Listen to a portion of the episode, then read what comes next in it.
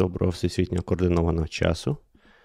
З вами знову подкаст «Шо по коду». На календарях 6 травня. І ось ваш подкаст. А ми сьогодні трошечки пізніше. Пан Глюк вже питає, де подкаст. Ну, я намагався запустити OBS, і мені пан Ігор підказував, як це робити. Бо що ж, вже старіємо, знаєш, я вже джойстик до PlayStation підключаю півгодини, тому що тут з OBS тим паче треба було розібратись. Але ось ми нарешті розібрались, і ніби вийшли. І якщо ви вийшли в етер, і якщо ви нас чуєте ще, то це було б взагалі ідеально, тому якось скажіть в чатик, чи чути взагалі, чи, можливо, в мене нічого не вийшло. От, я тримаю пальці, що в тебе нічого не вийшло, і тоді я можу офіційно сказати, ну, бачиш, а на Arch Linux все працює. На ваших цих маках, на Apple Silicon, як ви їх називаєте, нічого не працює. Пан Ігор, що там по God of War? Я все ще не пройшов. Я пам'ятаю, мені здається, до речі, хтось питав в коментарях, що там по God of War, я писав, Кратос поганий батько. Тепер я дійшов до того моменту, коли я можу сказати, що Атреас, його син, поганий син. Все, так що це все, що я можу сказати. Не хочу тебе розчаровувати, пане Ігор, але кажу, що нас чутно і все норм. Так що, бачите, Apple Silicon теж працює. Apple Silicon, ну, подивимось. Так. В перспективі. Я знаєте, що вам хочу розказати? Знаєте, як я обісрався минулого разу? О, давай, це буде цікаво. Завжди раді послухати, як пан Ігор обісрався. Але мені так соромно просто, вообще, я не знаю. Я ж поставив фотомузичку минулого разу.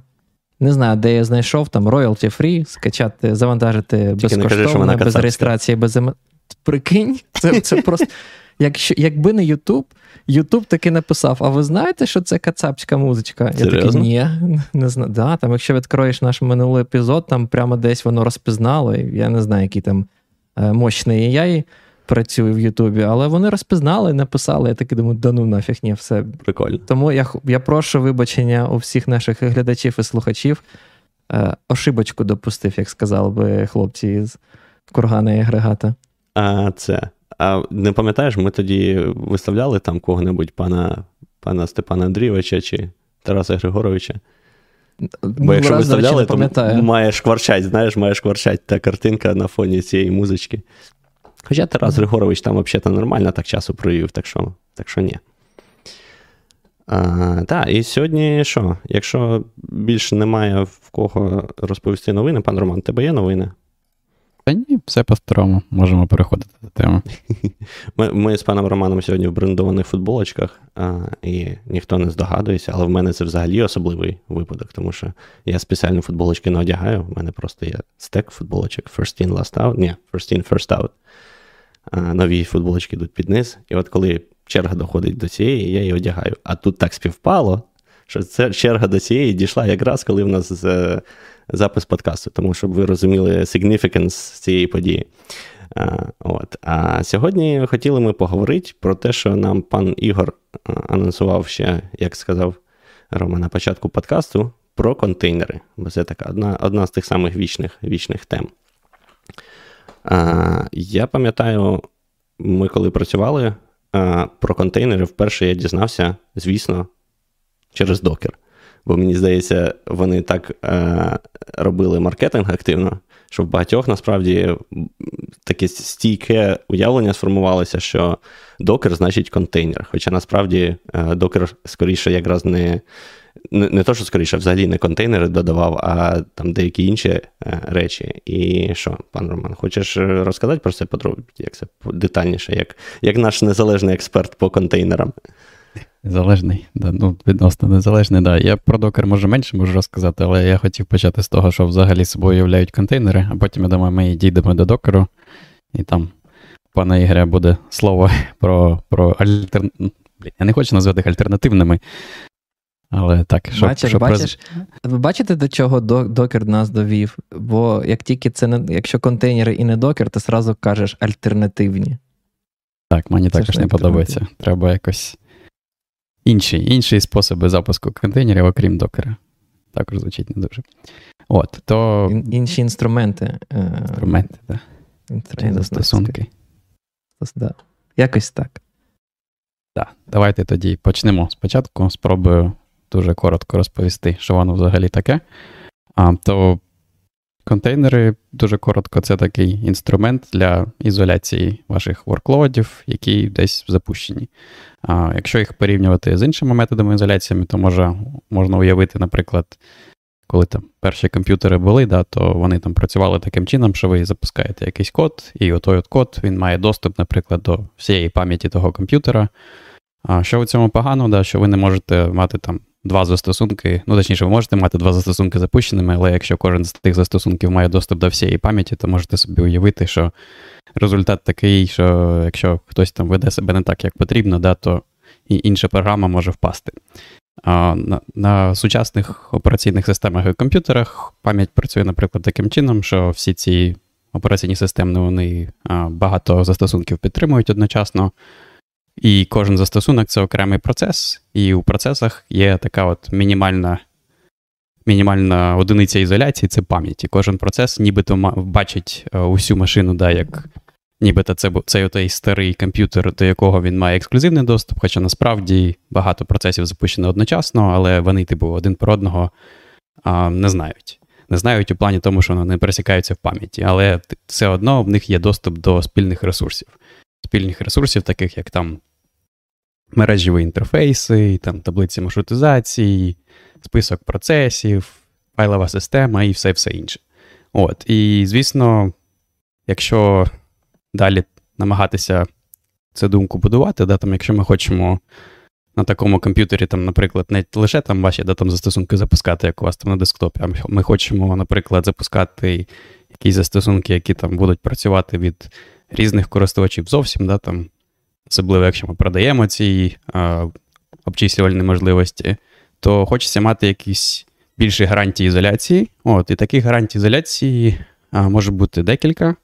Мабуть, не те, що класичний, але перед тим, як контейнери стали популярними, найбільш популярним варіантом такої ізоляції були віртуальні машини. У віртуальних машинах не лише як в процесах, там ізоляція була на рівні пам'яті, а ізоляція була на рівні всього ядра операційної системи. Тобто, і виглядало це так, ніби у вас є ще один комп'ютер, і таких комп'ютерів можна було мати багато, запущених на основі одного комп'ютера. І там різні користувачі могли мати доступ до кожного такого окремого комп'ютера, і ніби так виглядало, що комп'ютерів стало більше, хоча вони використовували якісь там спільні ресурси, пам'яті чи процесор. І це добре працювало. Там стали популярними клауди, де, я не знаю, коли кінець 2000-х років, мабуть, був, чи скільки там, коли там AWS з'явився, до речі, я не пам'ятаю. Мені здається, з'явився, може і так, але доносились слухи про нього, мені здається, вже пізніше все-таки. Так, я подивився, 2006 рік написано. Founded AWS. Ого, слухай, давно. Я не знаю, мені здається, я почав чути про AWS і взагалі про всю масову міграцію в клауди різних компаній вже набагато пізніше. Мабуть, приблизно, коли з'явився Docker. Коли він з'явився, але не був поширений. Знаєте, там версія 10, 15. Рік 14-15. Я подивився, Docker заснований у 2013 році компанія. І коли стали популярними ці клауди, то, звісно, там дуже зручно мати таку можливість десь там тримати ці ресурси, не треба там морочитися з залізяками, можна завжди докупити такі обчислювальні можливості, десь там запустити ці віртуальні машини в іншому регіоні, по світу, розкидати їх. Це все круто. Проблема, не те, що проблема, просто недостаток якась з тих віртуальними машинами, така, що додаткові розходи, особливо настільки по CPU, бо CPU все одно, процесори все одно віртуалізують і інструкції виконуються на нативному процесорі, тобто вони не емулюються. Тут накладних розходів не так багато, більше накладних розходів по пам'яті, наприклад, бо вам потрібно тримати, по суті, копію всього ядра операційної системи для гостя, для операційної системи. І їх там буде багато, і якусь кількість пам'яті треба буде повторити. Так само, як повторити кількість таких речей, як базові функції операційної системи, як вона управляє пам'яттю, як вона управляє процесами.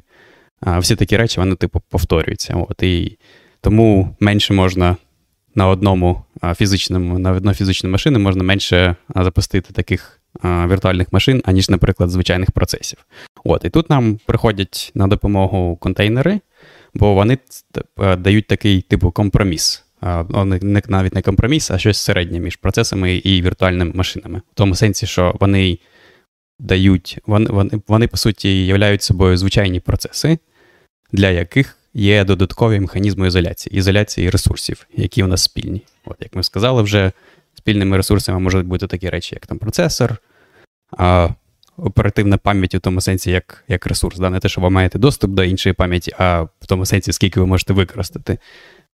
І так само можуть бути такі речі, як там мережеві інтерфейси, я не знаю, там ім'я хосту, що там ще є, годинник і все інше. От. І, да, це такий підводка, і далі можемо поговорити про які саме механізми використовуються для того, щоб цю ізоляцію предоставити. Так підвів, наче, знаєш, цей міф, чи не знаю, не міф. Як ти от ставишся? Знаєш, от часто називають, що контейнери – це легковажні віртуалки. Ти погоджуєшся з цим твердженням, чи... Легковажні, у нас українською сприймається трохи не лайтвейт, знаєш, такі типа... Я тому не впевнено і казав, таки думав... Контейнери пофігісти. Контейнери легкої поведінки, скажімо так. Це, до речі, цікаве питання, бо можна робити по-різному. Можна дійсно зробити таким чином, що вони будуть виглядати як дуже легкі віртуальні машини. Але, да, мабуть, одразу сказати про різницю. Тобто, якщо віртуальні машини, по суті, що спільного вони спільного мають лише те, що вони запущені на одному хості, і вони мають доступ, наприклад, до того самого процесору центрального, да, до тої самої пам'яті, але кожен з них там має окремий шматочок тієї пам'яті, який не пересікається, да, всі ці регіони. А все інше в них різне. Тобто в кожному запущена своя операційна система, своє ядро, і просто гіпервізор або хостова операційна система налаштована таким чином, щоб якийсь шматок цих ресурсів відокремити для кожної віртуальної машини. От, але все інше у кожній віртуальній машині все різне. Ну, мабуть, за винятком того, що, наприклад, ви там можете робити всілякі типу цікаві речі, коли ви можете прокидувати PCI або USB-шину. Угу.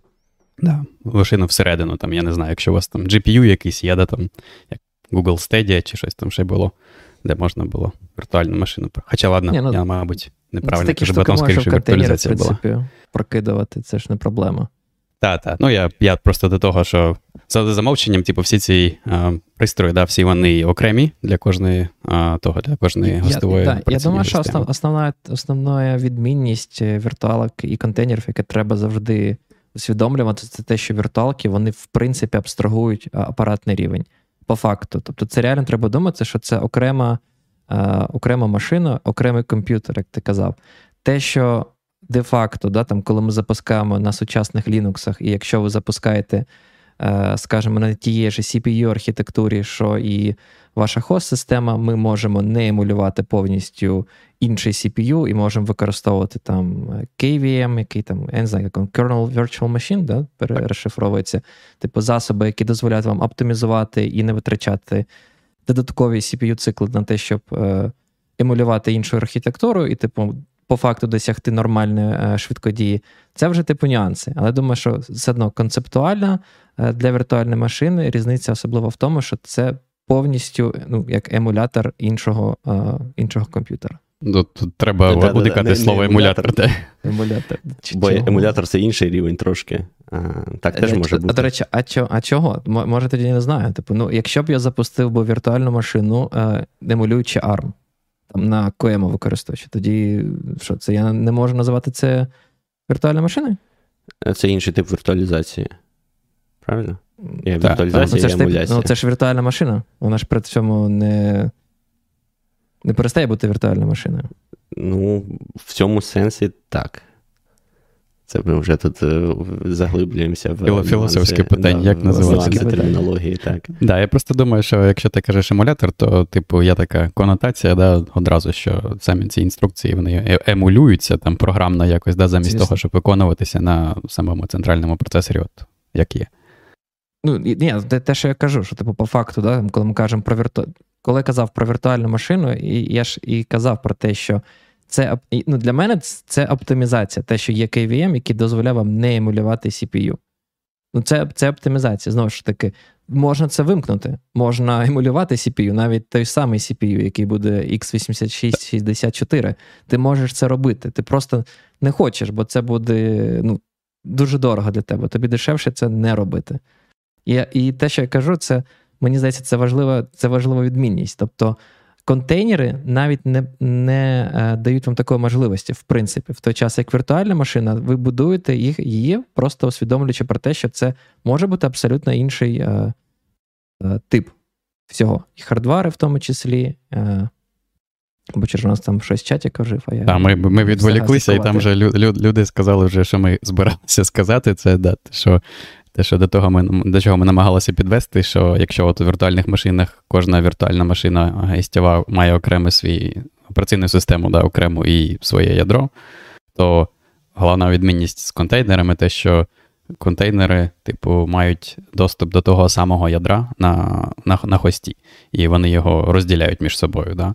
Тобто в них є якісь інші речі, які ізольовані окремо, але от ядро, воно залишається тим самим, і воно одно на всі оці. На всі контейнери. І як наслідок, тепер не треба тягати з собою ядро і все, що з ним йде. І як от там казали, що VM і Docker ефективно вирішили проблему dependency hell, ну ми до цього і прийдемо, але от VM якраз не дуже добре вирішувалося, тому що VM тягати з хоста на хост було геморно.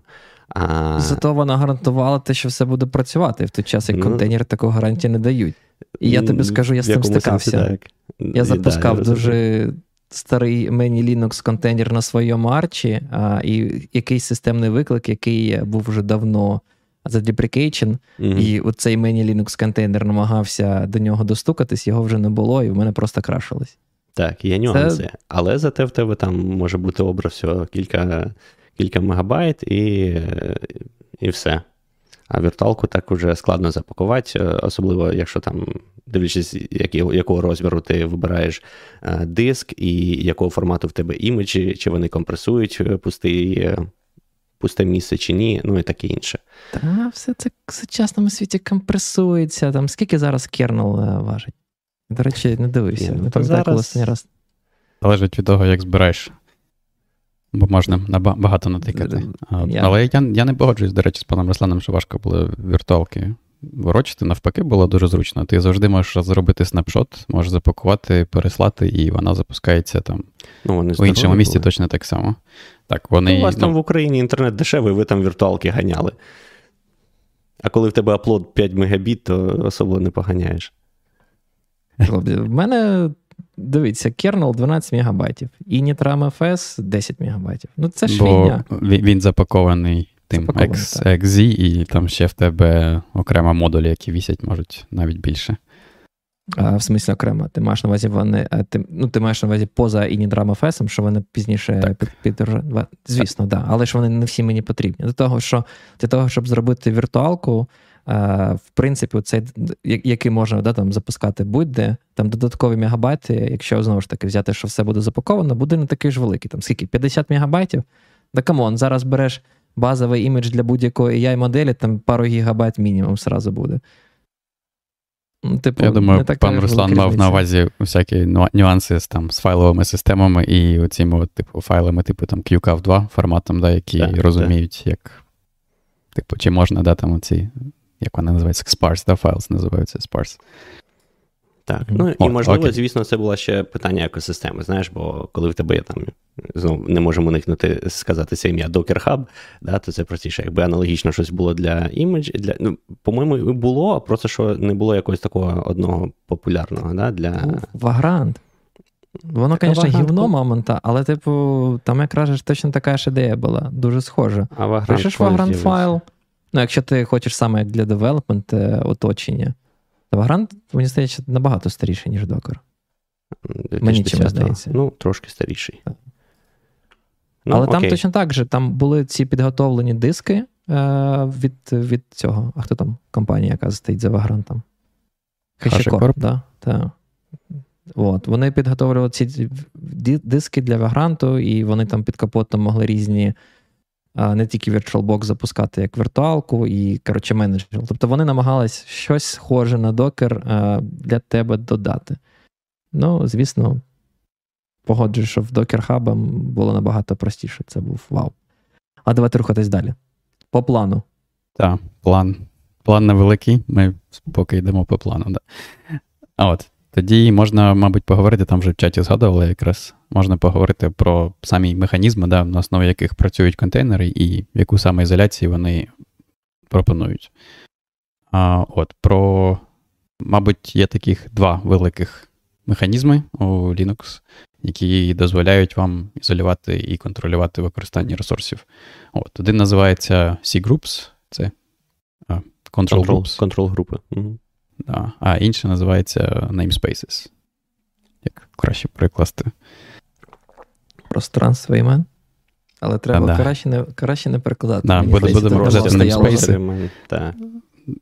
Казати namespaces і класти 2 гривні кожен раз, коли згадуємо. От. Да, то можемо почати з cgroups, наприклад. В принципі, нема різниці, з якого починати. Потрібні обидва механізми для того, щоб зробити те, що наразі роблять там Docker і всі інші. Я, коротше, тут не погоджуюсь, якщо чесно. Мені здається, все ж таки основополагаючим механізмом саме для контейнеризації це все ж таки namespace, а не cgroups.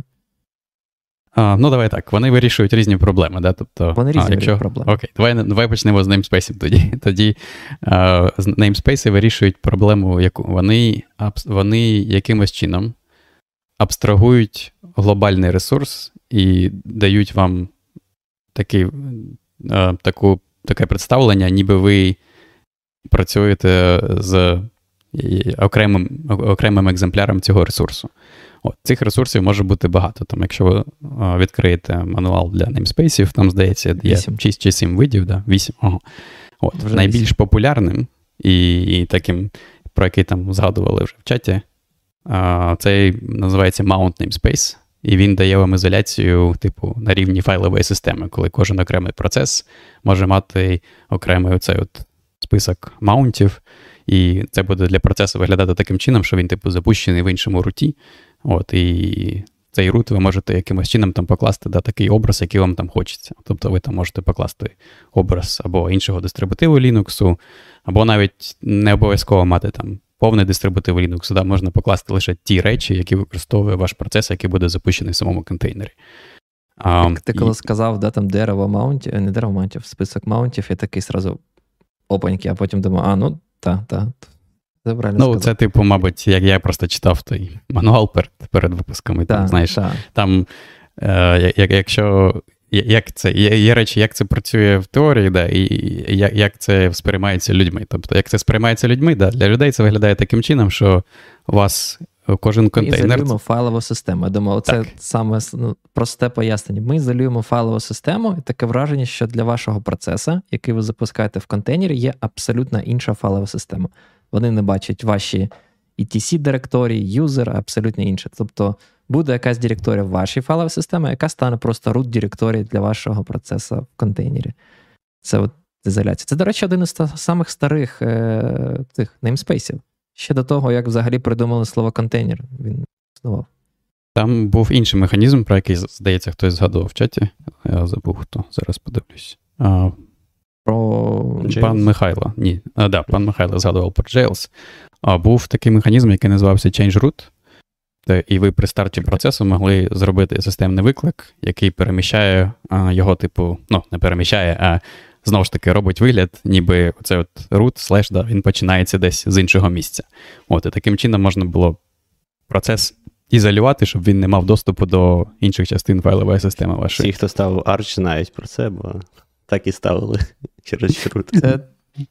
Це, до речі, цікава штука з чрутом, але цей Mount Namespace, він все одно старий, бо, якщо не помиляюсь, він був дуже важливим саме для Linux-контейнерів, так званих LXC. Тобто те, що існувало ще, коли там 2008 рік, мабуть. Вони дуже давно були.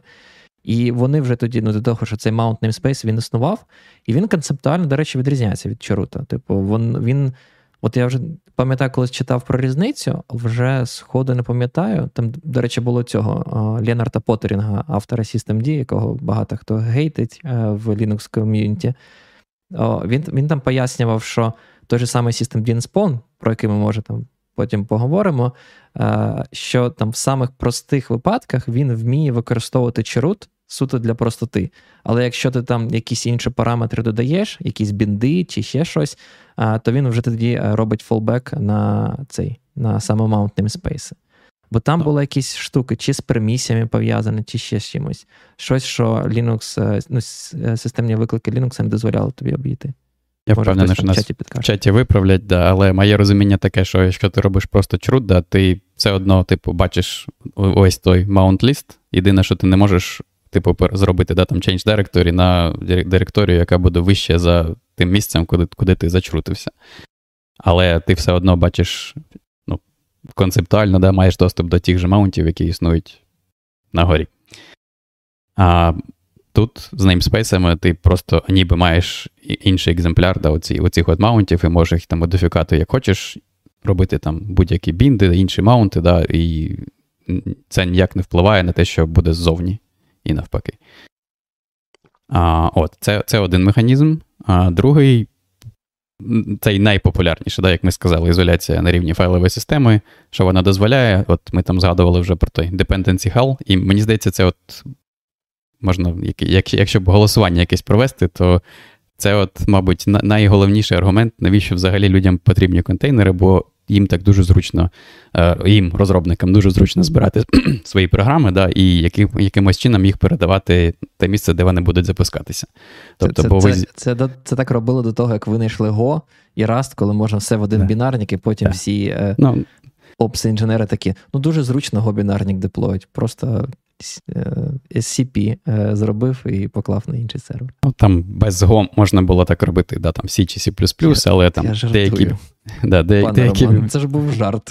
Деякі бібліотеки там буває складно, коротше, без саме робити статичну лінковку, бо не всі там люблять таке. Та, але мені здається, от якщо спитати людей на вулиці, да, там, грубо кажучи, то більшість людей скаже вам, що контейнер от саме про це, саме про ізоляцію файлової системи, і те, що можна зробити такий от імідж і якось його розповсюджувати. І він там може запускатися, да, там, на вашому лаптопі і там в продакшені десь там в клауді. Я думаю, більшість людей на вулиці, якщо ти до них з такими питаннями полізеш, часом міліцію чи поліцію викличуть. Так, ну я мав на увазі, якщо там буде десь на конференції, да, там по DevOps. В долині, ні, от в долині якраз нормально. В долині, та, ну да, от, до речі, у вас там такий вайб, та якщо заходиш десь на вечірку, то от можна про контейнери. Кожен бомж знає про namespaces. От, це, да, це от найголовніше і, мабуть, найочевидніше, що ви можете ізолювати, але на цьому, звісно, все не закінчується. Да? Є ще інші namespaces. Тобто, мабуть, мені здається, другий за популярністю, ну не за популярністю, а тим. Ми пройдемо по тим, які використовуються за замовчення в докері, бо вони сформували, ну, типу, уяву людей про те, як мають виглядати контейнери. От друге, що використовується, це так званий піднеймспейс. Чи PID, да? Тобто Process ID, namespace. Тобто це коли він дозволяє вам ізолювати оце от дерево процесів таким чином, що ви нібито, коли ви запущені в такому от namespace під, да, окремому, то ви бачите лише процеси, які в тому ж namespace, але не бачите процеси, які запущені або там у цьому рутовому namespace, або в інших namespaces. І для вас, знову ж таки, це виглядає таким чином, що ви от там або єдиний процес, да, або там, якщо ви породжуєте ще процеси, то лише ваше дерево процесів, але ніхто інший. А як це виглядає згори, це вони, типу, ці от namespace під, вони утворюють таку ієрархію, типу як дерево. От і процеси, вибачте, namespace, який на горі, він бачить ті, які всередині, але він бачить їх таким чином, що у цих процесів будуть інші PID, ніж PID, який ви бачите зсередини namespace. От, і він також за замовченням докером використовується, да, там і, да, на що впливає, окрім того, що ви не бачите інші процеси, ви не можете, наприклад, їм там посилати сигнали, да, там, навіть якщо вони запущені від того ж користувача, бо ви не маєте доступу до їх PID. Угу. Що, може хтось хоче інші namespace, то я все говорю і говорю. Там якраз залишились такі, там, що там, network. Ні. Там може пан Руслан про нетворки, може про щось. А я, до речі, про нетворк не дуже добре знаю, як вони це ізолюють. О, а в мене є історія. О, ну давай. Network namespace, да, це рівень ізоляції, де... Не вийшло в пана Романа з... Да, я просто згадав історію про Docker, до речі. От, Network namespace – це такий рівень ізоляції, де для вас це виглядає, в кожному окремому namespace є свої мережеві інтерфейси, своя повністю таблиця маршрутизації, свої правила IP tables, чи як він там зараз називається. Зараз називається не IP tables, а netfilter. Насправді там навіть декілька, так наскільки я розумію, таблиць маршрутизації, бо зараз ж може існувати багато таблиць маршрутизації в одному namespace. Ну, коротше, повністю, да, там оцей от стек мережевий, він абсолютно окремий. І він ізольований таким чином, що якщо ви додаткових дій не зробите, то якщо ви переміщуєтеся в окремий цей от мережевий namespace, network namespace, ви взагалі не можете з ним комунікувати, бо в ньому є лише за замовченням оцей от loopback device, да, який лише типу всередині, і ви ніяк не пов'язані, да, там з вашим або хостовим namespace, або з іншими namespace. І тому за замовченням такі речі, як там Docker, да, там вони типу роблять такий трюк, де вони створюють віртуальний мережевий девайс, у якого є мережевий пристрій, у якого є типу два кінця. В один кінець вони запихують в контейнер, а інший кінець вони запихують в брідж на хостовій операційній системі. От і таким чином проходить комунікація. Ну і далі там Docker модифікує IP-tables правила на хості, щоб там зробити або NAT, або зробити прокидку, або DNAT.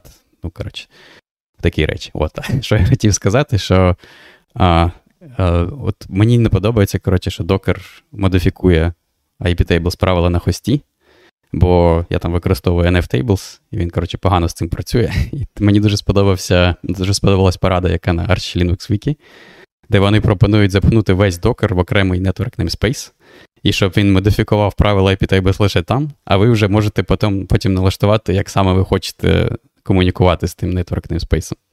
І все працює. Я от так налаштував собі на своєму Arch Linux. Ну, правильно. Я так розумію, це ж вони робили, щоб в тебе by default там, типу, був там, інтернет, ти міг коннектитись і таке інше, чи навіщо?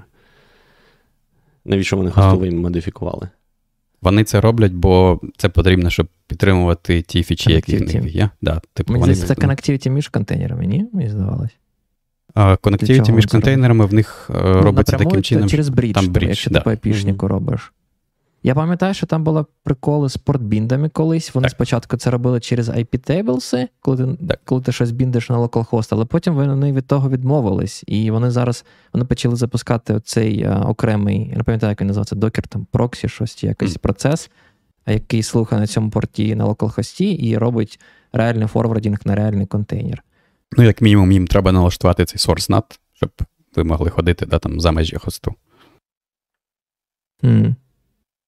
Так. Мені цікаво просто... Я просто не бачив, коли користувався systemd-nspawn, щоб systemd-nspawn це робив. Але там це працює. Треба буде подивитись, як вони це роблять. Так. Ну і останній, мабуть, насправді не останній... В смислі, там багато? Але, ну, так, да, але останній, мабуть, з основних це IPC namespaces, заплутався. IPC namespaces, котрий Interprocess Communication, і він якраз ізолює в нас пам'ять.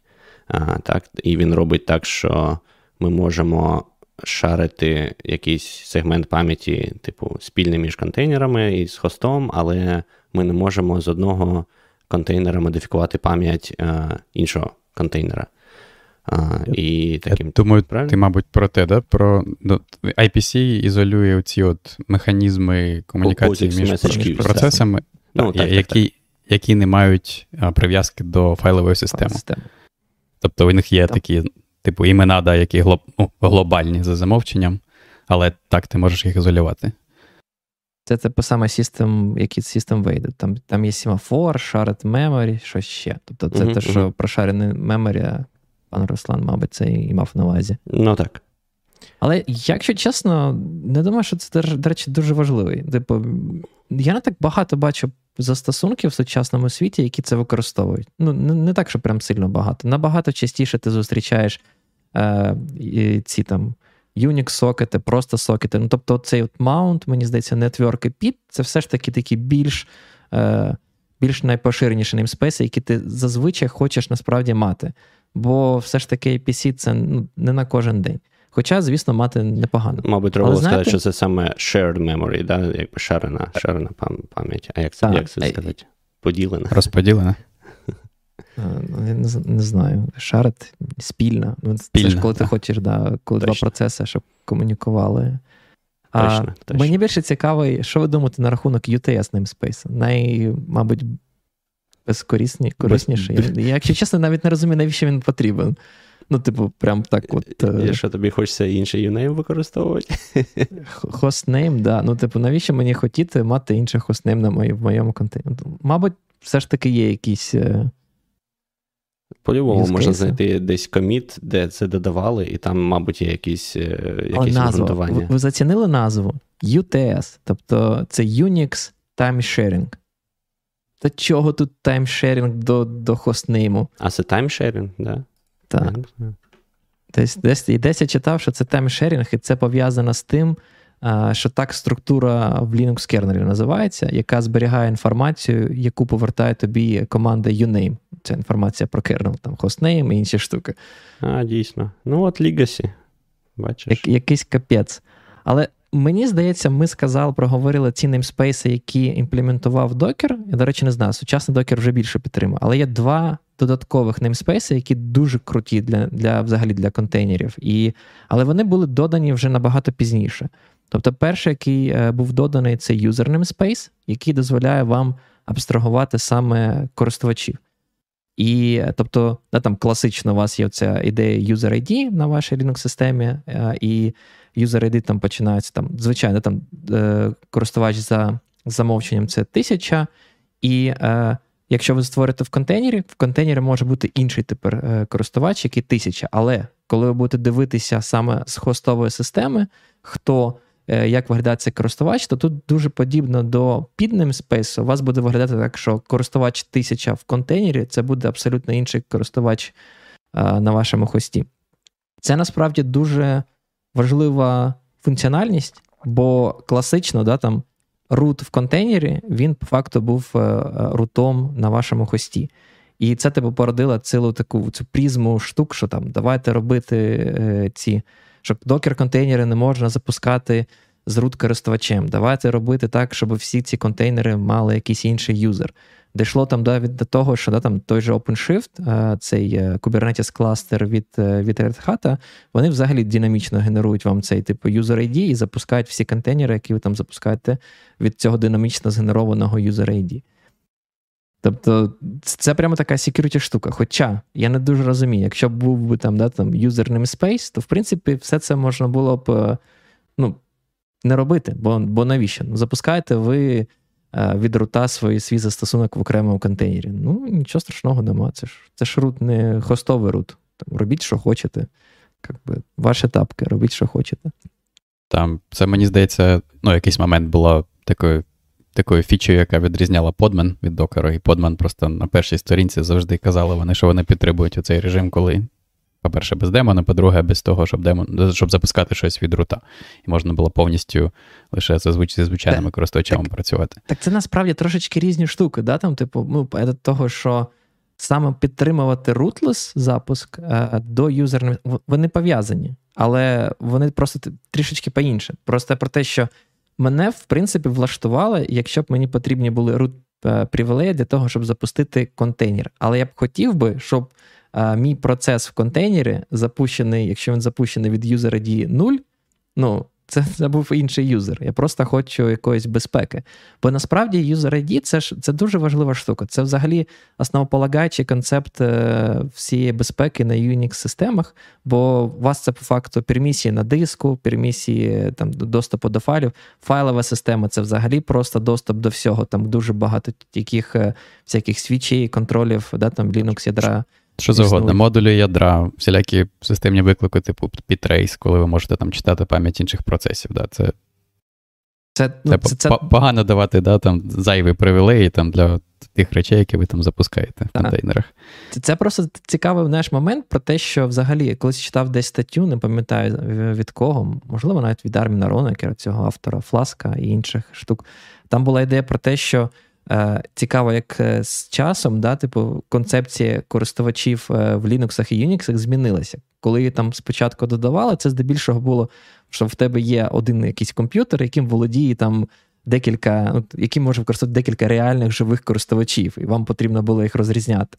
Але зараз, типу, ситуація така, що ну, дуже рідко ми маємо якийсь комп'ютер, який шариться між реальними живими людьми, і що користувачі стали просто іншим концептом безпеки. Що ти маєш, умовно, одного живу людину зі своїм користувачем, але дуже багато іншого застосунків програмного забезпечення, яке запускається від інших користувачів, суто для того, щоб якось обмежити цей типу доступ на файлову систему. Да, насправді, ну, так, якщо задуматись, так, то це мало б сенс найпершим назвати namespace, бо, по суті, використовувалось не для користувачів, а як namespace такий свого роду.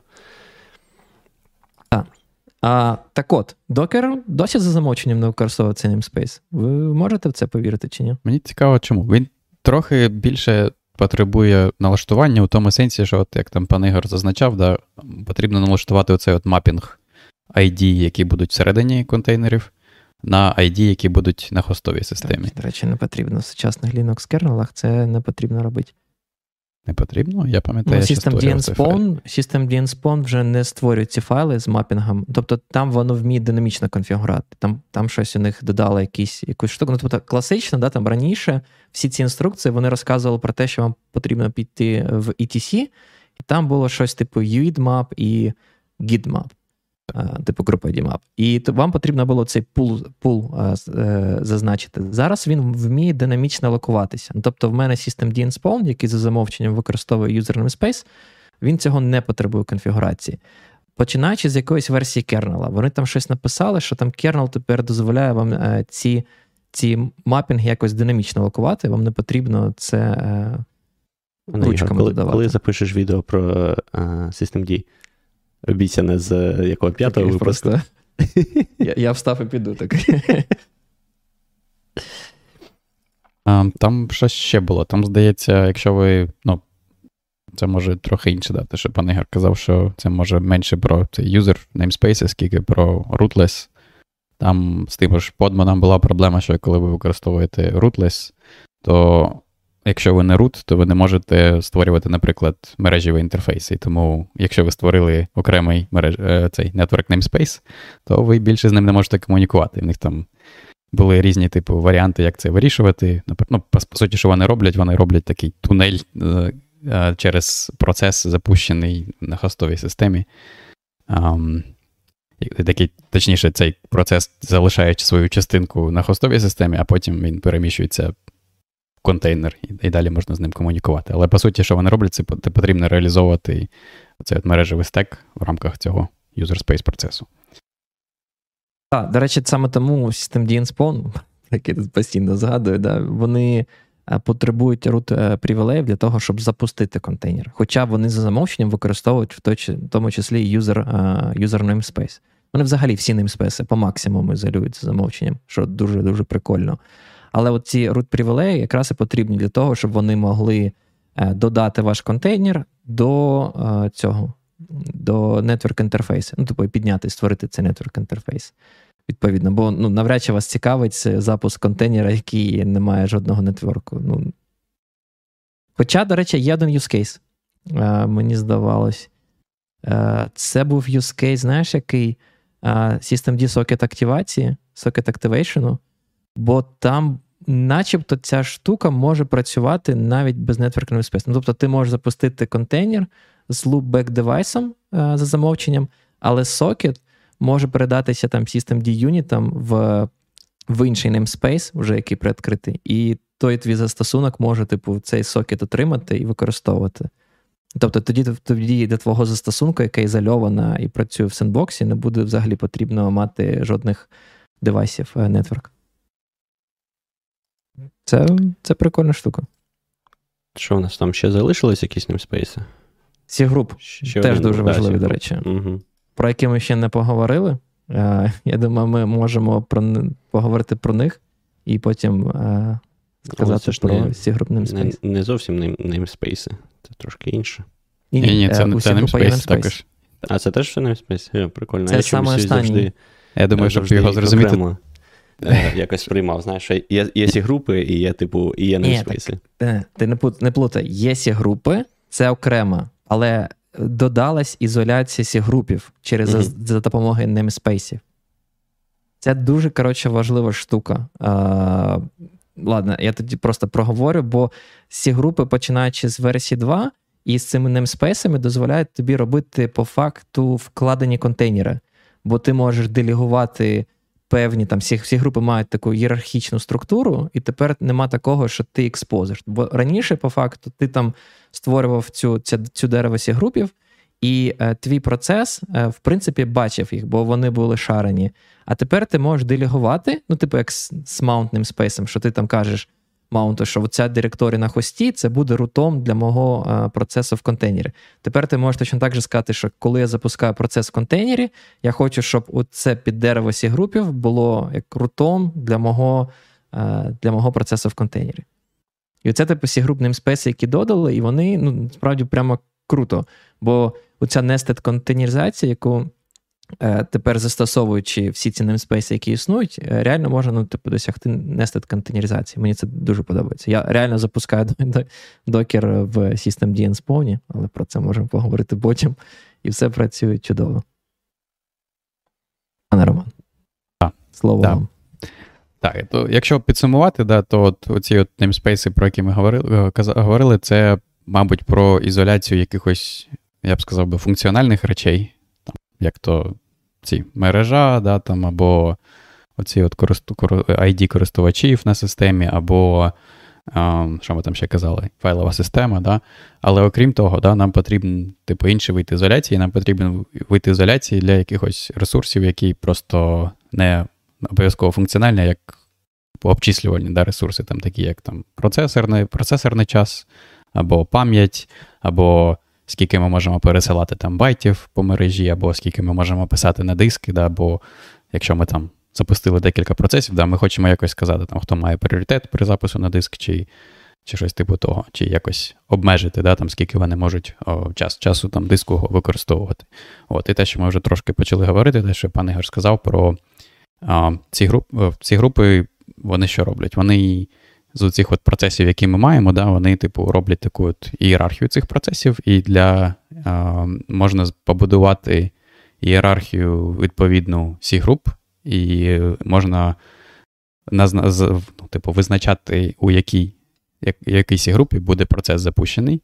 І це працює таким чином, що всі процеси, які цей процес далі запускає, якщо ви нічого більше не робите, вони будуть у тій же cgroup. І можна, так як сказав, побудувати оцю ієрархію cgroup, і вона буде оці от ресурси, які якось виставлені обмеження на горі, вона ці от cgroup-контролери, вони працюють таким чином, що вони розповсюджують ці обмеження далі всередині цієї підієрархії. І да, тому таким чином можна дійсно дуже, дуже класно, дуже незручно, гнучко можна все налаштувати таким чином, щоб на кожен окремий контейнер можна мати окрему cgroup. В принципі, це не обов'язково навіть використовувати для контейнерів. Тобто, якщо ви там використовуєте SystemD, як я сподіваюся, там всі люди зараз використовують, то якщо ви подивитесь там systemctl статус, то ви побачите. Користувачі Devuan використовують SystemD. Так, ви побачите, що SystemD створює таку ієрархію, що там є рутова cgroup, в неї там є два, вони їх називають слайсами, типу як під великі ієрархії. Це одна для системних процесів, інша для процесів, запущених в рамках сесії користувача. І далі там всередині вже сесії запущені на користувача, да, там далі можуть бути ще там на окремі вже процеси, які ви там запускаєте. Чому все це важливо? Да? Це важливо з двох причин. Це важливо з тих причин, що ми хочемо мати можливість якимось чином впевнитися, що б там не робили, да, ваші процеси, вони залишаються в межах тих обмежень, які ви виставили. Тобто, щоб ці обмеження можна було виставити їх в ієрархічний манер, і щоб далі розповсюджувалось вниз по ієрархії, де все, оце цей ліміт, який ви виставили. По-друге, щоб можна було вимірювати, да, там, скільки ресурсів взагалі використовується. Або там наразі, в залежності від типу ресурсу, да, там це або простіше, або складніше робити, особливо там з пам'яттю це більш складно, коли там є ці механізми всі з приводу того, що там для файлової системи можна там мати там кеш цих сторінок, які підвантажилися, да, можна мати своп, можна мати оцей от процес, який переміщує сторінки пам'яті із оперативної пам'яті в своп і назад. От, і це все інакше було б складно вимірювати, якщо ви хочете це виміряти навіть для одного процесу, і ще я не знаю, я іншого механізму навіть не знаю, як це вимірювати для декількох процесів. А так, якщо ви їх помістили в одну всі групу, додали оцей от memory controller, то ви можете, да, і вимірювати, і робити точні вимірювання, і виставляти різного роду обмеження на всю під-ієрархію. Так, це все круто. А що, будемо далі рухатись? Але, мабуть, є один момент, ви мене чуєте, да? Так, добре. Я хотів зазначити про, коли ми почали, чому ми саме з неймспейсів, відповідно, тому що, мені здається, незважаючи на те, що ці групи є дуже важливим функціоналом, який дозволяє вам саме лімітувати ресурси, впевнитись, що ви не виходите за рамки тих ресурсів, які ви дозволили використовувати в своєму застосунку, то все одно, типу, це трошечки про контроль. Я чомусь, коли мова заходить про контейнер, в першу чергу асоціюю контейнер з ізоляцією. Тобто от ізоляція, вона стоїть саме перша. Хоча, мабуть, в деякому сенсі ці групи дозволяють ізолювати саме фізичні апаратні ресурси, да? Там як CPU чи memory. Я не бачив якоїсь сталої термінології, тому я намагався от перед тим сказати, що це от є ізоляція функціональна, а є ізоляція типу... ресурсна. Мабуть. Да, якась ресурсна або там... Як quantifiable сказати українською, обчислювальна. Ні, як це правильно перекласти?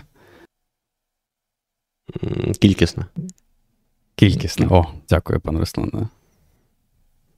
Наче в Америці живе. Слова такі знає.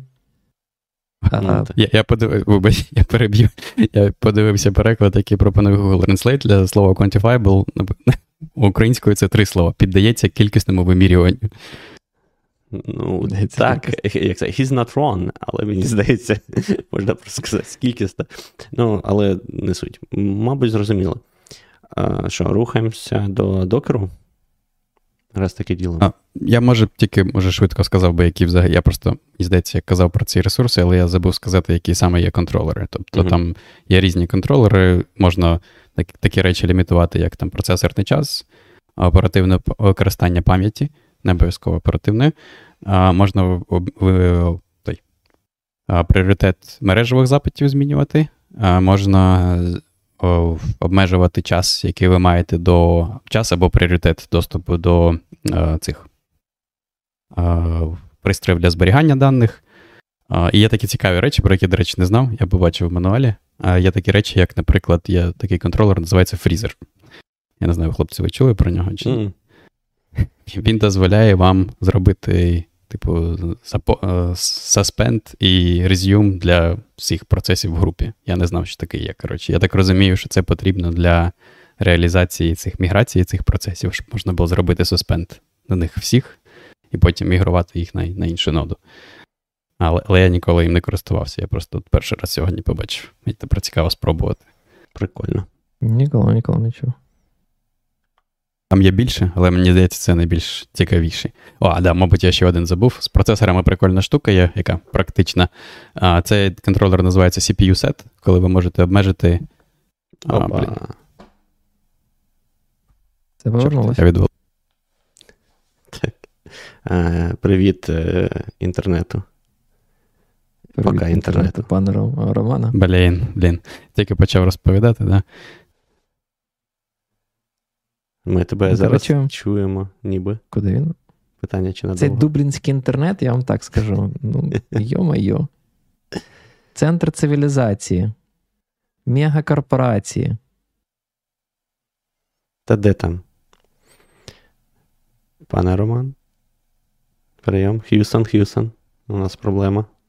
Мені здається, Сенат, якщо що, треба йти до Докера. Я знову з вами. Чи ні? Чи не з вами? З нами. Дуже швидко. Я хотів закінчити свою думку, що є такий класний контролер, який називається CPU-set. І він вам дозволяє обмежити, де, на яких процесорних ядрах, ну не ядрах, точніше, тих от hardware threads, типу, на яких може виконуватися ваш процес. І чому це, я сказав, що це практично, коли ви, наприклад, робите якісь виміри швидкодії, то дуже зручно запінити таким чином ваш процес на одну, якщо у вас там застосунок в один поток працює, запінити його на один конкретний CPU, і тоді набагато менше буде різниця там в вимірюваннях, вони набагато точніше будуть і менше відрізнятися один від одного. Абсолютно погоджуюсь. Нам підказує, що центр цивілізації то Харків. Я кажу, там ще й інтернет, мабуть, кращий. Ще давайте згадаємо, що і мер лучший там був свого часу. Лучший. Ну, рахувати вмів точно. Коли пан Роман швидко розмовляє, тепер ми знаємо, що це він просто намагається все сказати до того, як в нього пропаде інтернет. Та це біда якась просто. Так, що? На Докера хотіли переходити. Так, хочу на годинній на відмарсі. Чи як це, відмітці в годину, якраз можемо перейти до Докера. Я для випуску все, картинку з Докером намалював, а ми про Докер тільки на 55-й хвилині. Ну так, хлопці.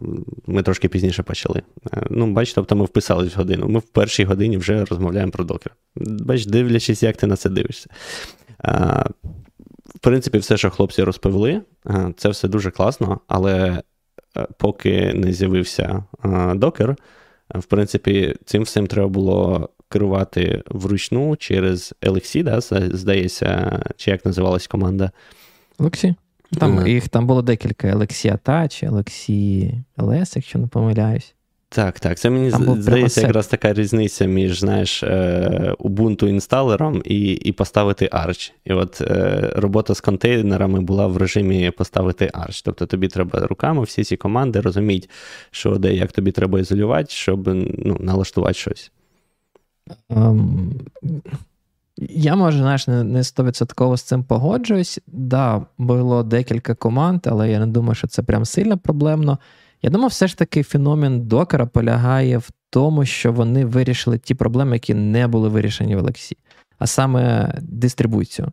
Бо LXC не вирішував проблему дистриб'юції. Тобто вони казали, зберіть як хочете самі тарбол з вашими застосунками і залежностями, якось його покладити на той інший сервер і там запускайте вже з цього тарболу ізольований контейнер, умовно кажучи. Як це робить? Було не вирішено. І феномен Докера, мені здається, полягає в тому, що вони придумали ідею Докер-хаба і саму ідею Докер-пула. Тобто, щоб можна було всі ці ваші імеджі на будь-якому хості просто написати Докер-пул і по якомусь, використовуючи якийсь тег або хеш-суму, викачати необхідну версію вашого застосунку, тобто вашого контейнеру. Це перший аспект. Тобто легка дистриб'юція. А інший аспект – це такий же легкий спосіб саме будування цих контейнерів. Бо, знову ж таки, раніше створіть, як хочете, для Debian контейнерів вам потрібно було де Bootstrap використовувати, для Arch Linux, Packstrap, для Fedora, Yum якийсь напрямую. І все це будувати базове дерево операційної системи, видаляти зайві файли, ще щось. А Docker таки сказав, це зробили для вас, все, що вам потрібно, це ось такий простенький синтаксис, написати файл, де ви пишете, від якої операційної системи ви хочете базуватись, і далі просто не знаю, щось робите. Додаєте ваші файли, чи встановлюєте необхідні залежності, і на виході ви будете мати саме ваш побудований контейнер. Це, мені здається, була прямо крута ідея, яка просто поховала на місці. Конфігурація і будування. І туди ж входить ця їхня леєрна файлова система, що якщо в тебе є кілька схожих імеджів, але відрізняються вони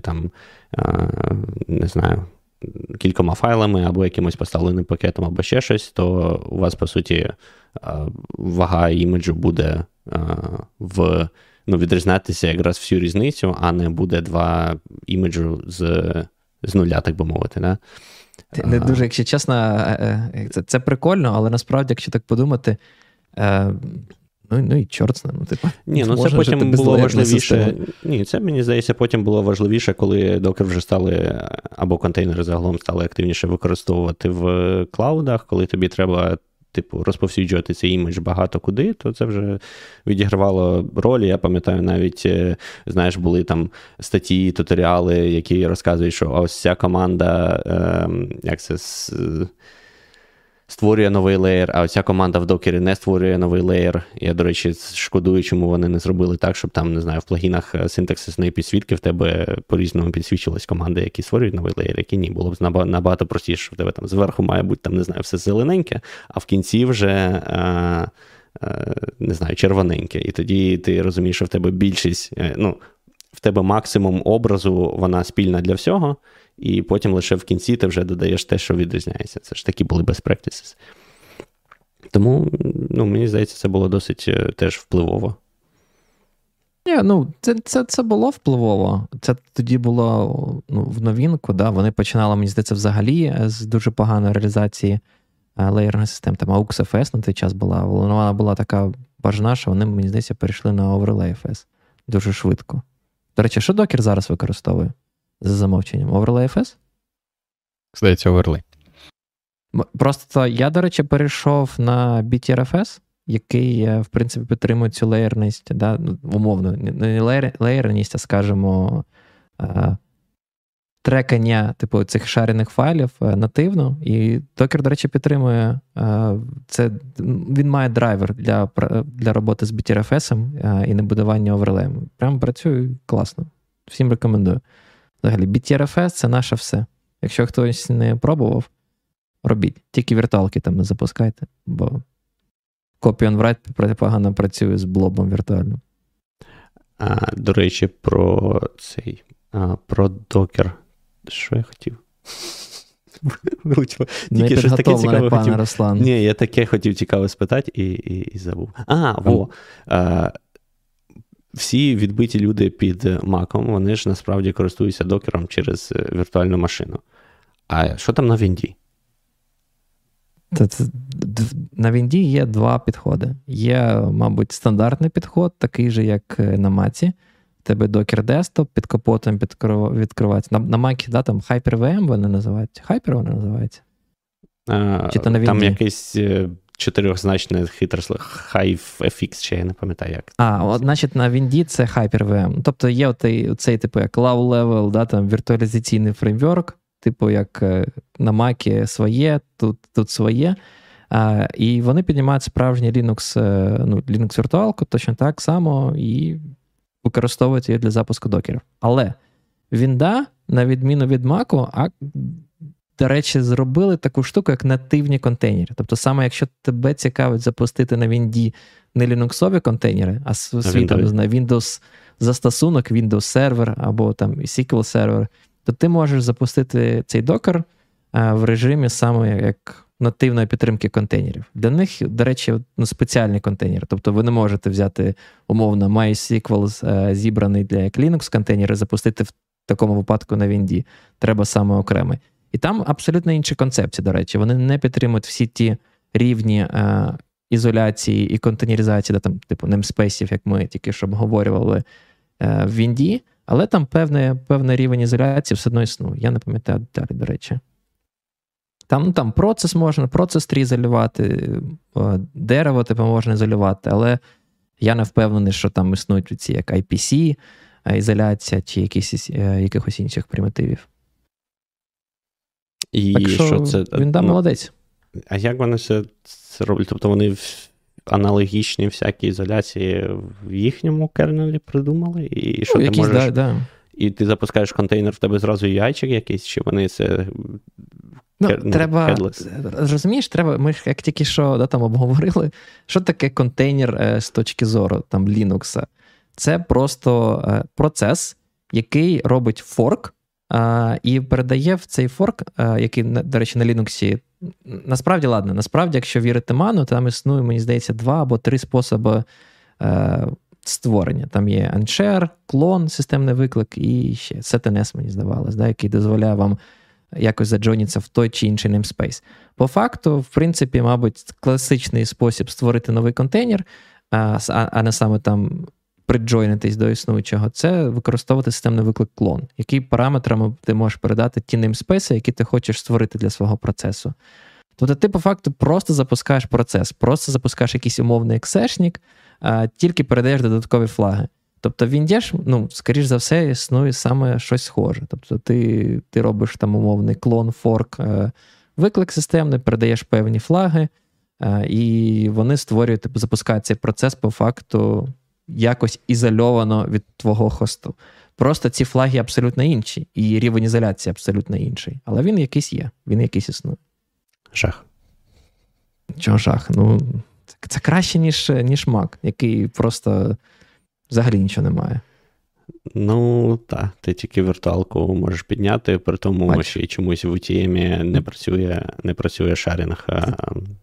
Ти ж просто бачиш, Mac, ну, сразу Mac позиціонує себе саме для смузі-хльобів. Типу, ну, вам не потрібно нічого запускати на Маці. Просто пийте смузі і ходіть по SSH на Linux-сервер.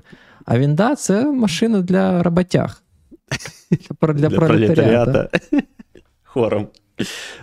Де моє смузі, пан Ігор? Я не знаю, в тебе подивись свою філіжанку. Там хороша кава, а не смузі. Бачиш, вже закінчується. А, до речі, так, пан Руслан, ти ж наш єдиний, хто використовує Docker, особливо на Маці. Як там наразі на Apple Silicon вже працює Docker чи не працює? Так, все працює і іміджів на армії багато. Все, окей. Я теж хотів сказати, те, що ми проговорили перед тим, що ці контейнери, вони, типу, одне і те ж ядро, і один і той же процесор, тому одну і ту ж архітектуру мають з хостовою системою завжди. І тому, коли у вас є Apple Silicon чи там будь-який інший, не обов'язково, я не знаю, що там Raspberry Pi, там популярний цей ARM комп'ютер, то вам потрібні інший формат іміджів. Вже нема такого, що ви зробили імідж на своєму Raspberry Pi чи на своєму Mac, і потім продакшн запхнули, і вже не працює. Він їх там якось прозоро емулює, насправді, як мінімум цей маківський Docker Desk. Розета є, мабуть. Я не знаю, що вони це розету роблять чи ні, але ти скачуєш звичайний образ, і він тобі, звісно, показує, що типу чувак, цей образ не для цієї архітектури, але він запускається, якось працює. Я думаю, до того, що вони, мабуть, мають дві різні віртуальні машини, умовно кажучи. Одна, яка транслює ці CP-інструкції, буде під капотом, інша ні. Можливо. Я знаю, точно кажу, з точки зору користувача, все прям як треба. Тільки гроші платити треба для комерційного використання. Так. Бо Docker Desktop не безкоштовно. Це, до речі, недавне покращення в них сталося. Але не думаю, що це їм допоможе. Особливо, якщо на Podman досить... Наскільки я розумію, на Podman досить просто мігрувати, правильно? Він взагалі за дизайном не буде як фактично drop-in replacement. Мабуть. Вони себе це так позиціонують, що вони хочуть якомога більше бути схожими, щоб всі CLI-команди навіть повторювали просто той же інтерфейс. Мабуть. Я, до речі, сходу так не пам'ятаю про Podman. Але давайте трошки про Docker. Як так вони все просрали? Ви мені розкажіть, а? Тобто, по факту, люди були не першими, але вони перевинайшли Docker. Docker, Linux-контейнери. Вони сказали, що там до них просто нікого не було, вони придумали прямо якийсь феномен. Всі почали зразу розвивати всю цю ідею. З'явились кубернетіси, ці альтернативи, як назвав на початку випуску пан Роман, всякі подмани, інші. І Docker все просрав. Тобто абсолютно все. Я не знаю, як так сталося. Вони вже не є. Їх не використовує Kubernetes. Все, що могло стандартизуватися, все стандартизувалося. Вони навіть здалися і цей OCI став. Тобто це ж не тому, що вони класні такі, придумали Open Container ініціативу, стали класичним open-source, все стандартизували. Вони ж не хотіли цього робити. Просто з'явилися альтернативи. Там App Containers, Rocket, якщо пам'ятаєте, в ті часи. Rocket, які до речі, просто вже помер. Ставили. Так, бо він став непотрібним. Вони у Rocket була ідея, якщо не помиляюсь, це саме те, що вони мали специфікацію і хотіли стандартизувати штуки, типу app containers. Але коли це почало розвиватися, там Docker зрозумів, що без цього ніяк, і вони погодились на цей Open Containers ініціативу. Ну і, відповідно, Rocket вже перестав бути потрібним. Але він виконав свою мету, мені здається. Він заставив Docker піти по шляху стандартизації. Тобто, щоб це було не таке, як, типу, да, у нас, типу, проект, але немає жодної специфікації, як у вас, як наші іміджі зберігаються, як вони там версіонуються, як ми запускаємо контейнери. Тобто все це стало завдяки Rocket в деякому сенсі. А Podman – це вже окрема історія. Це вже прям конкурент. За Docker, мені здається, вони, хоч вони і productionalize, так, контейнери, зробили це простим, доступним, все легко робити, збирати і таке інше, але вони якось зафейлили побачити те, що треба наступним одразу робити якийсь мас-менеджмент, так, контейнерів. Бо, ну, потім вони зробили Docker Compose, але, ну, порівняно там з іншими якимись, не знаю, з Kubernetes. Ні, там було окремі, да? Там Compose був для локального використання, якщо ти хочеш декілька контейнерів. Так, і там, як називався цей? Swarm, от, точно. Ми, але до речі, з паном Ігорем використовували Docker Swarm, але не дуже успішно, і нам не подобалось. Блін, там так прикольно було, вони кажуть, Docker Swarm. В нас працює YAML Compose, але цей YAML Compose приблизно працює так само, як підтримуються Kubernetes ресурси Podman. Просто, типу, воно втіхує, деякі штуки ігнорує. І навіть тобі не каже про це. Ну, от вони не побачили це, не рухали в цьому напрямку і зафейлились якось ефективно монетизуватись, і все. От чому Kubernetes якось народився окремо, да, від них? Kubernetes з угла вийшов, і, до речі, вийшов до того, мені здається. Просто насправді ці системи оркестрації контейнерів, вони, по типу Kubernetes, вони прямо правильну штуку вирішували. Ну, тобто, запустити процеси на одному хості, цього недостатньо. Типу, ну, запустив і запустив, ну, клас. Але все ж таки треба вирішувати проблему самооркестрації, бо і вони правильно заходили, бо, знаєш, на ті часи люди використовували або клауди, або будували свої приватні клауди, в першу чергу для того, щоб менеджити свій дата-центр, свою там інфраструктуру. І коли в тебе просто є докер на окремо взятій машині, ну, толку від цього небагато. Тобі все одно потрібно мати щось інше, що буде якось підтримати це все там, на масштабі, на скейлі. І тому з'явились кубернетіси, які просто, мені здається, в деякому сенсі викинули докер. Тепер про докер майже ніхто не згадує. Чи згадує? Чи це я в бульбашки живу? Я думаю, все одно використовують же, да, там, що Podman, що Docker, щоб збирати ці... Але за звичкою, бо типу, що використовувати Docker? Ні, я мав на увазі, що принаймні для того, щоб збирати, да, там, ці образи, а потім вже запуск, то вже, да, окремо, типу, історія. Це вже стандартизація, але в них вже інші штуки. І зборка, і цей. Наприклад, від Red Hat в тебе є два рішення. Це Podman, це саме як альтернатива Docker для запуску, а для зборки іміджів у них є Buildah, чи якось він називається. Думаю, це Buildah. Buildah. Там х в кінці так. Типу, ха. Buildah. Типу, як бостонський акцент для слова builder. Buildah. Звучить не як бостонський акцент, звучить як... Я, до речі, подивився, мені було, знаєш, цікаво. Я чомусь забув, я коли Podman використовував, я не пам'ятав, чи він підтримує ці докер-файли. Ну, не Podman, да, Buildah. Він вміє як докер-файл, так і якийсь там окремий контейнер-файл називається. Я перший раз такий побачив сьогодні. Я просто не впевнений. Я чув про контейнер-файл, але мені здавалось, це просто докер-файл, названий як це агностик від тули. Ну, що це... Ти Buildah і запускаєш докер-файл. Ну, не соромно тобі через це, соромно. І вони таки сказали, ну, пишіть контейнер-файл. Мабуть, так. Да. Ну, я радий, що вони все це таке стандартизували по ітогу, да, і принаймні немає цієї гегемонії докеру більше, і є різні варіанти, ну, тобто, для запуску всього. Наскільки я розумію, сам синтаксис докер-файла, він не є стандартизований. Це, по факту, vendor-specific. Ну, тобто, докер сказав так. Але те, що важливо, це те, що цей Open Container Initiative, він декларує саме два формати. Перший – це формат іміджів, тобто як ці іміджі повинні виглядати, щоб, ну, наприклад, якщо ти викачаєш ці леєри, і що це за леєри, як виглядає метадата про ці леєри, в якому форматі цей JSON-чик тощо. І, відповідно, те саме для цього так званого OCI-бандла. Типу, є оце OCI-бандл, це по факту вже, умовно кажучи, розпакований імідж, коли у вас вже дерево вашого root-файлової системи зобране, типу всі ці леєри там якось помапілись, як запускати ваш контейнер. Там теж, по факту, цей OCI-бандл, він состоїть із rootfs-директорії, якщо розпакувати імідж, де просто звичайним чином ваш корінь Linux-системи. І плюс там якийсь JSON-файл з метадата, який класичні контейнерівські штуки має. Там, типу, де шукати rootFS, які зміни середовища, яку запускати команду за замовченням, бо ви там, да, там можете в докер-файлі вказати entry point для вашого докера. Ну, тобто всі ці штуки, які зазвичай ви так чи інакше можете виставляти в докер-файлі, вони існують в цьому metadata JSON, там, в тому чи іншому форматі. Але ж, бачиш, все одно докер живе, да, от принаймні, от там, як пан Руслан використовує на маці, і там нічого ж краще нема. Інших варіантів особливо нема. Є, тобто, з того, що я чув, є, по-перше, Podman, по-друге, Podman є... Podman також працює? Я думав, Podman лише на Лінуксах. Чи він... Та вони, якщо не помиляюсь, вони придумали Podman Desktop. Так, там є.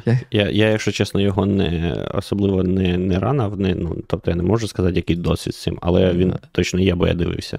Типу, чи я підтримую. Виглядав так же, як Docker Desktop. Просто ми запускаємо віртуалочку для вас під капотом, Podman, і все... Це безкоштовно. І є, по-моєму, Rancher. Дехто його теж використовував як альтернативу докеру. А, здається, нам хтось в коментарях писав, до речі, нещодавно. Чи то інший Rancher був? Ні, я знайшов якийсь інший. Я знаю, що Rancher, як Kubernetes Management. Так, да, от мені здається, це він. Мені здається, що він просто вміє так і так. І як і Kubernetes, і ти можеш там, типу, через докер-команду в ньому. Я можу помилятися, але я його ніколи не використовував. Rancher Desktop є. Мабуть, оце воно. Да, контейнер менеджмент and Kubernetes on the desktop. Ну, тобто воно тобі дозволяє, умовно кажучи, підняти такий там міні-Kubernetes віртуалки і також мати інтерфейс Docker, якщо тебе цікавить просто підняти. Окей, тоді ми можемо швиденько про Podman і nspawn, ну не про кінець, да? Podman – це такий собі wannabe Docker, коротше, вони були не першими, хто про це подумав, да, щоб можна було спростити якось створення всіх цих контейнерів відборку. І, мабуть, через те, що да, не було цих ще стандартів на той час, коли вони починалися, да, мабуть, хотіли якусь конкуренцію створити. От, але да, виглядає таким чином, що вони повністю там CLI-інтерфейс повторює Docker, там Buildah вміє, підтримує Docker-файли формат, да, щоб ці образи створювати. Як ми тільки що сказали, є якась десктопна версія, як виявляється, я не знав про це. От, і, мабуть, дві таких речі, які раніше, принаймні, вони ставили там на своїй от сторінці, да, там, як чим вони відрізнялися від Docker, це те, що можна було налаштувати оцей от rootless, да, дві речі. Перше, що не було окремого демону, а просто десь там стан цей зберігається на файловій системі, вам не потрібно мати окремий демон, ви просто там запускаєте Podman, він там створює якісь там директорії і файли, і там зберігає, які у вас є там наразі запущені контейнери. А по-друге, можна було мати оцей от режим rootless, коли вам не потрібно, у докері там, да, там за замовченням, принаймні, там сам докер-демон запущений від рута, контейнери запускаються від рута, а також і потім вони там можуть дропати привілеї до якогось іншого юзера. І по-третє, мабуть, те, що ми також трошки згадали, що Podman, чому Podman, да, тому що він мав оцю концепцію подів, які були взяті з Kubernetes, що можна було декілька контейнерів мати об'єднаних, які будуть мати доступ до якихось спільних неймспейсів. От, мабуть, класичний варіант, це коли вони шарять доступ до або файлової системи, або до мережі. Тобто це концепція Kubernetes насправді. Так. Коли там, класична концепція Docker каже, кожен контейнер – це просто окремий процес, який не пов'язаний з іншими контейнерами взагалі ніяк.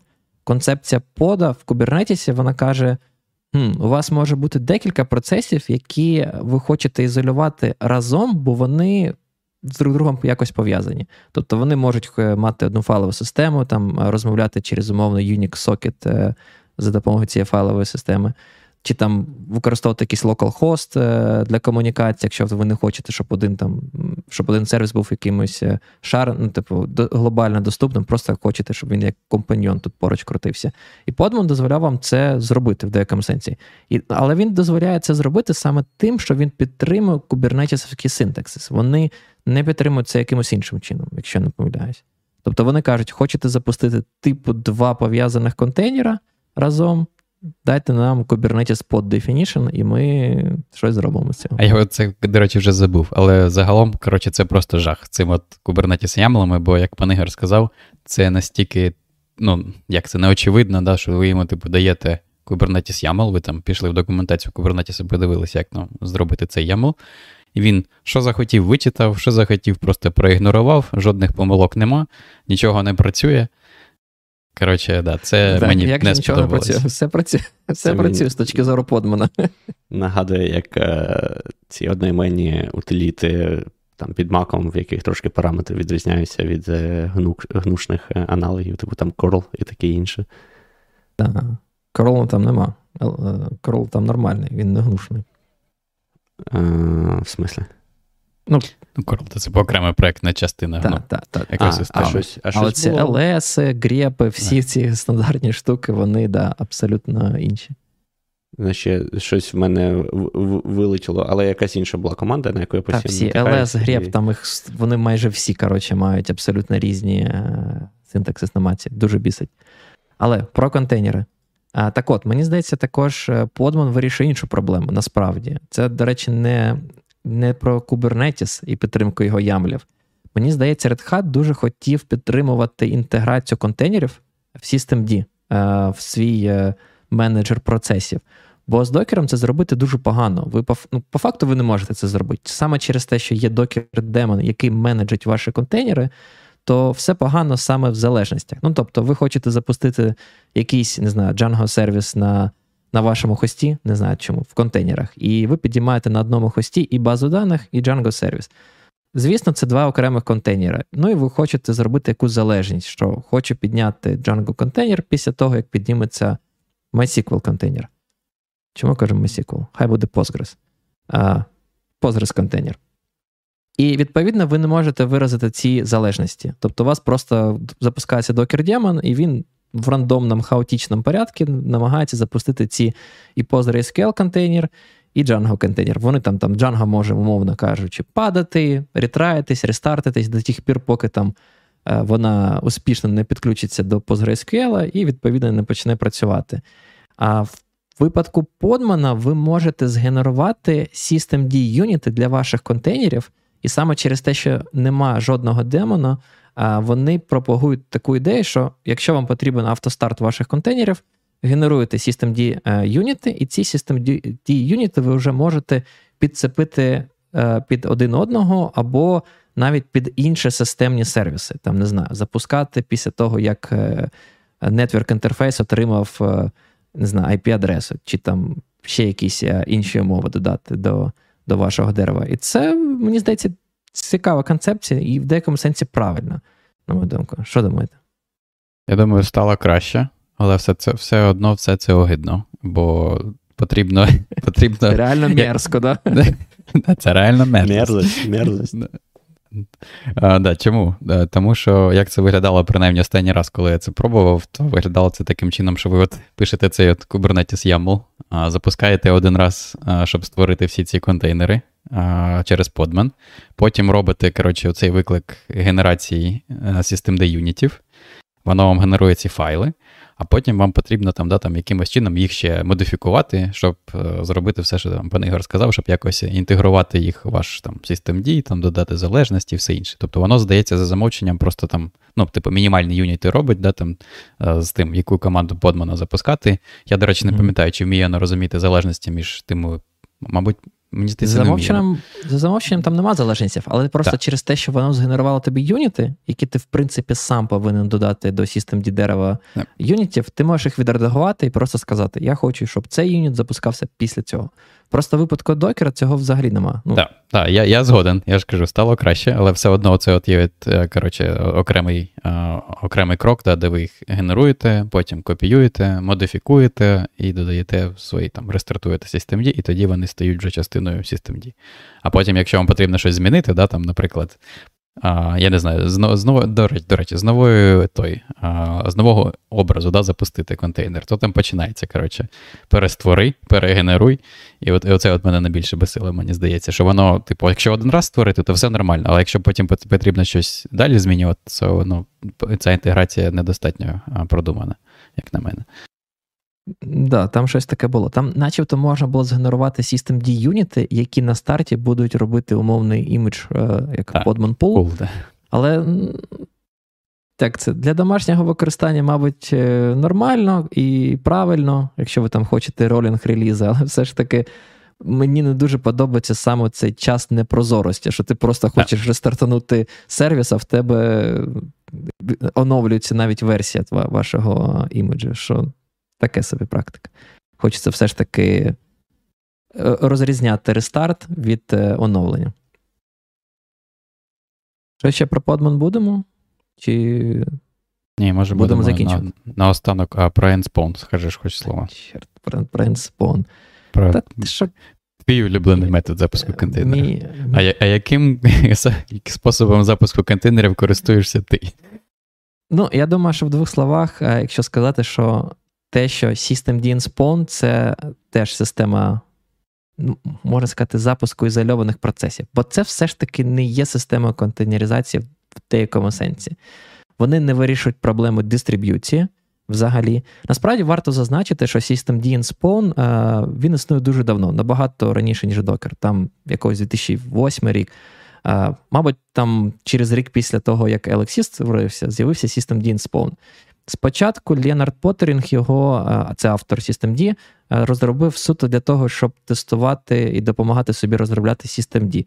Але прикол в тому, що він туди, в принципі, завжди додавав всі новітні штуки, як тільки вони з'являлись. Там з'явився user namespace, все, там уже, ну, майже одразу в systemd-nspawn підтримується user namespace. З'явились там всі групи.